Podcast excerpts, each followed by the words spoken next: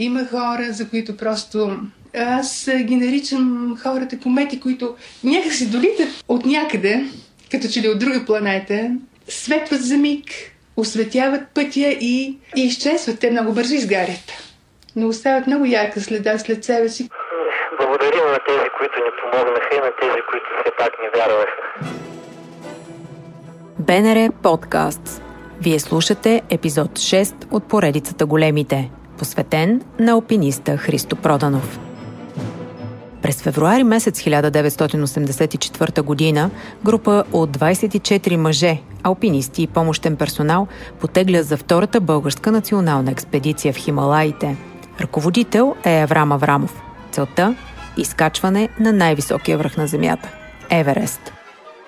В групата е един от най-добрите алпинисти в онези години – Христо Проданов – по време на първата експедиция в Хималаите той успешно изкачва трудния лодце, с което става първия българин стъпил на този връх. За Еверест Христо тръгва с най-голям актив. Вече е изкачил един 8 хилядник и още 12 7 хилядника. В интервю за Българското национално радио от 2013 година, което днес се пази в Златния фонд, съпругата му Виолета Проданова споделя, че всички върхове над 7000 метра той е изкачвал без кислород постепенно е увеличавал вместимостта на бялите си дробове с кислород. Той сам е работил върху това нещо и не случайно е участвал в изграждането на всички а, високопланински лагери а, с физическа сила, нали, както го правят и другите алпинисти, но той е участвал във всички лагери. По този начин беше много кален физически, макар и слаб. Той, той беше слаб. Ако нямаше този характер, щеше да катери без кислород, Боже мой. Да се реши на нещо уникално. Ако беше един човек, който премислеше нещата до край, от и до, значи до тук без кислород, от тук нататък е зоната на смъртта, ще трябва да бъде с кислород. Така е по учебник. Е, той искаше да направи нещо, което никой не го е правил. Няма аналог на изкачване на Еверест, независимо по кой маршрут, през април. На 20 април. Сега, изхождайки, че това е бунтар човек по дух, ако беше роден в минал век, щеше да бъде там вероятно от съратниците на Левски. Казвам го най-откровено и най-открито. Той е бунтар. Изкачвайки Еверест, портретът на Левски на гърдите му. Но защо Христо Проданов тръгва към върха на Еверест по най-трудния маршрут – Първоначалните планове на българската експедиция предвиждали да се върви по класическия маршрут. По същото време обаче той е заед от индийска експедиция. А тогава властите в Непал не се разрешавали по един и същи път да се движат различни експедиции. И нашите алпинисти решават да тръгнат по западния склон, наричан още жестокия път.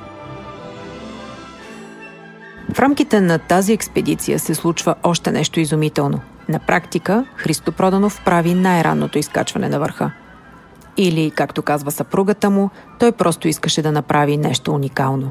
Няма аналог на изкачване на Еверест, независимо по кой маршрут, през април.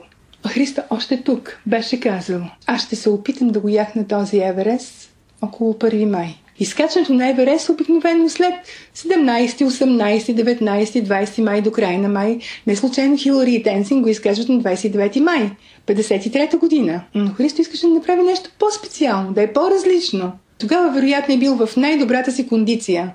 Съдейки от последното писмо, той пише, че е във върхова форма. Е, когато човек е във върхова форма, как няма да използва тази върхова форма? Това е момента. И той тръгва.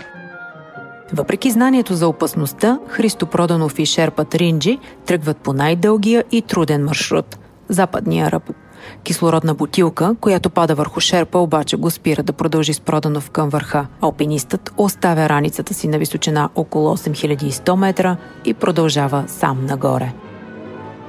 Както казва Виолета Проданова, 400 метра под върха едва ли щеше да се върне. Ако го беше направил, това нямаше да е Христо. Часът е 18.10. Датата 20 април. Радиовръзките между базовия лагер и височинните лагери регистрират съобщението. Авраме, на върха съм.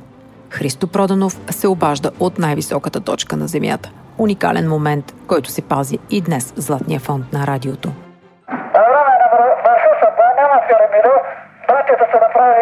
От четири бутилки и Точното знание за смех, това е всичко. Когато намирам кой как ме разбра, приемам. В 6 и 10 Ито се обади от върха. В 6 и 10 се обади от върха. Сега започва да слиза. Сега започва да слиза. Как разбра?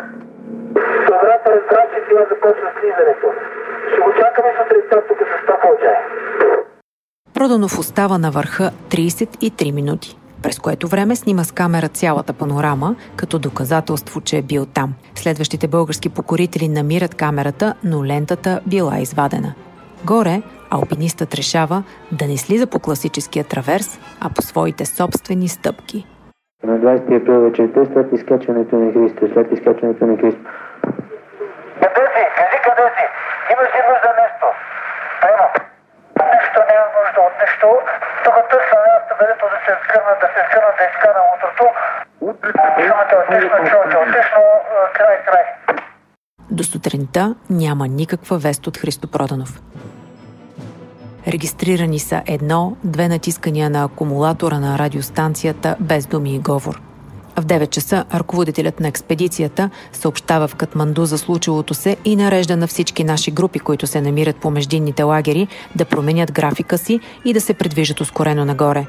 Правят се опити да се използва и хеликоптер, за да се помогне на Проданов. Междувременно атмосферните условия се влушават. Спасителната акция продължава и на следващия ден – най-напред към върха, в търсене на бедстващия алпинист е Людмил Янков.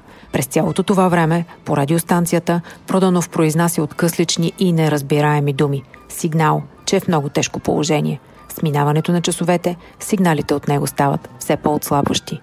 Междувременно, Людмил продължава да се движи нагоре с фенерче, но влиза в сложни технически участъци и положението му става критично – на 22 април в 19.45 е последното натискане на комутатора. В продължение на 2 часа всяка минута българските алпинисти молят Христо да подаде сигнал, но не получават такъв. Никой не може да повярва, че той е загинал – Българските алпинисти правят неимоверни усилия да го открият, като излагат на огромен риск собствения си живот. Разговорите са дълги и мъчителни, но в края на краищата наделяват здравата мисъл и разум и Аврам Аврамов нарежда на всички групи да започнат незабавно спускане към базовия лагер. От 19 до 22 април е епопеята на Христо Проданов, казва съпругата му. Да слезе човек в тъмното, по най-тежкия маршрут, по собствените стъпки, които не са стъпки, нали, както по земята, е в тъмното, при извилата се вече буря и при минус 55 градуса при бурята, тук вече падат горните ръкавици, бурята ги отнася, как падат, никой не може да каже, остава само с ръкавиците с пет пръста, които са вълнени. И започва епопеята Тоест, тя започва още с неговото изкачване, защото на 19 април той е в зоната на смъртта, без кислород. На 20 април се изкачва на Еверест, без кислород. На 21 април, това са три денонощия, изкара без кислород. Последното натискане на комутатора е в 21 часа и 15 минути. Смъртният акт е от 22 април. След 7 дни отдих експедицията продължава. Равносметката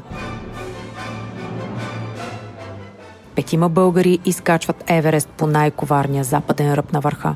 Четирима слизат по класическия маршрут по непалските склонове и извършват пълен траверс на 8000-ника.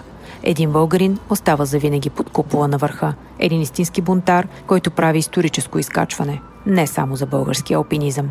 Но кое е най-ценното от тази експедиция? Говори човека, впуснал се с риск за живота си да спаси своя приятел. Алпинистът Людмил Янков. За мен най-ценното е, че 24 души българи застанахме като един умрук зад една голяма цел. Еверест беше една много голяма цел. Еверест винаги ще остане голяма цел.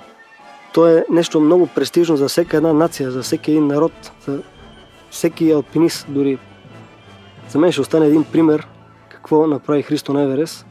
Ще остане като начин на мислене, като начин на живот, като начин на себераздаване, като сила на характер, на воля, на стремеж към една голяма цел, към една голяма идея.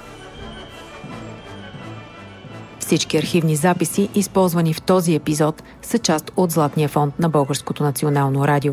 Още много интересни факти за великите личности на България и света можете да научите, ако посетите интернет сайта archives.bnr.bg. За да чуете предишни епизоди на големите, посетете сайта BNRBG или потърсете BNR Podcasts в SoundCloud и Spotify.